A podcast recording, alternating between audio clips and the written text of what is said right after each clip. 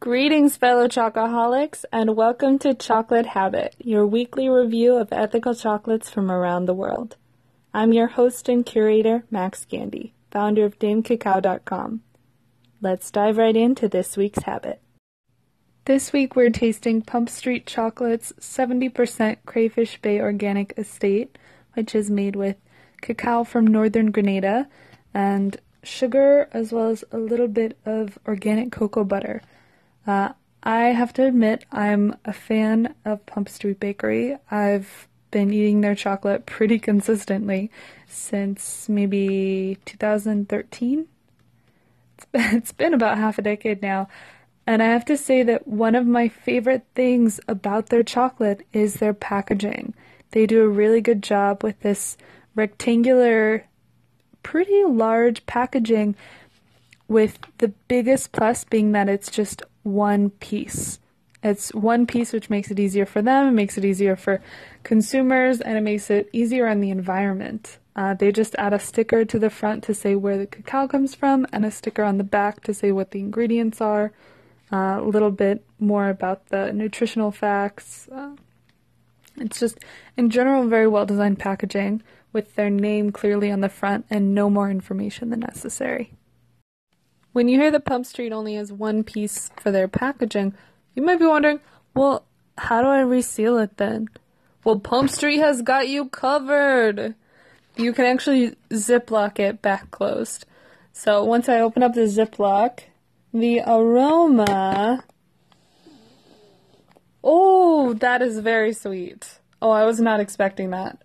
It's so the Ziploc has two purposes. It also keeps in the aroma, which means that it is a very strong smell and it is very sweet. This is this is very pleasant. It all sort of came out in a rush, but it's very sweet and a bit fruity.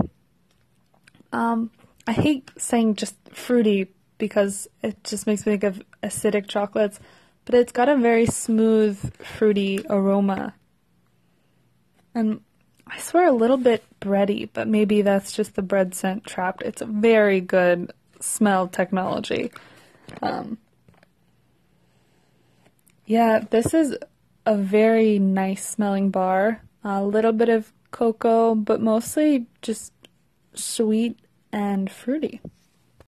Taking the bar out of the packaging will yield you 16 beautiful little squares of chocolate. It's it's really just a plain brown color, um, but the this almost squarish rectangular mold is another way that Pump Street has managed to differentiate themselves. Uh, the bar itself has quite a nice snap, so the sound it makes when it breaks, and gorgeous melts. So when you taste it, just like with the aroma, the first thing that you get is the sweetness. It's a very smooth melt into a little bit of cocoa.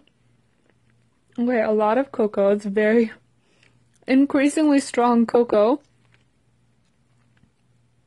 And it continues to to have a little bit of a fruity undertone, but it's really just a an assistant to the strong, smooth not bitter, not astringent, cocoa flavor. So after a little bit, the finish is again quite sweet, very cocoa Overall, not a strong evolution of flavors, but this would be a really good introductory dark chocolate for any friends or family who are really only into white or milk chocolates, or even if that's you. This is a wonderful introductory dark chocolate uh, because it doesn't have any of the characteristics that people tend to associate and dislike about typical dark chocolates. Uh, the cocoa butter really adds a beautiful, smooth melt to the end. Pump Street has been putting out amazing chocolate for at least five years now, and I think that this is yet another example of really good chocolate that they make. But more importantly, I think it's great that they're using Grenadian cacao. even though I'd prefer that Grenada continue to make more value added products by showing off Grenadian cacao in different contexts and sharing it with a wider audience. They're getting much more exposure for Grenadian, the quality of Grenadian cacao and just Grenada in general. If you ask people where's Grenada, they'd probably not be able to place it as a Caribbean island nation, um, much less a nation at all.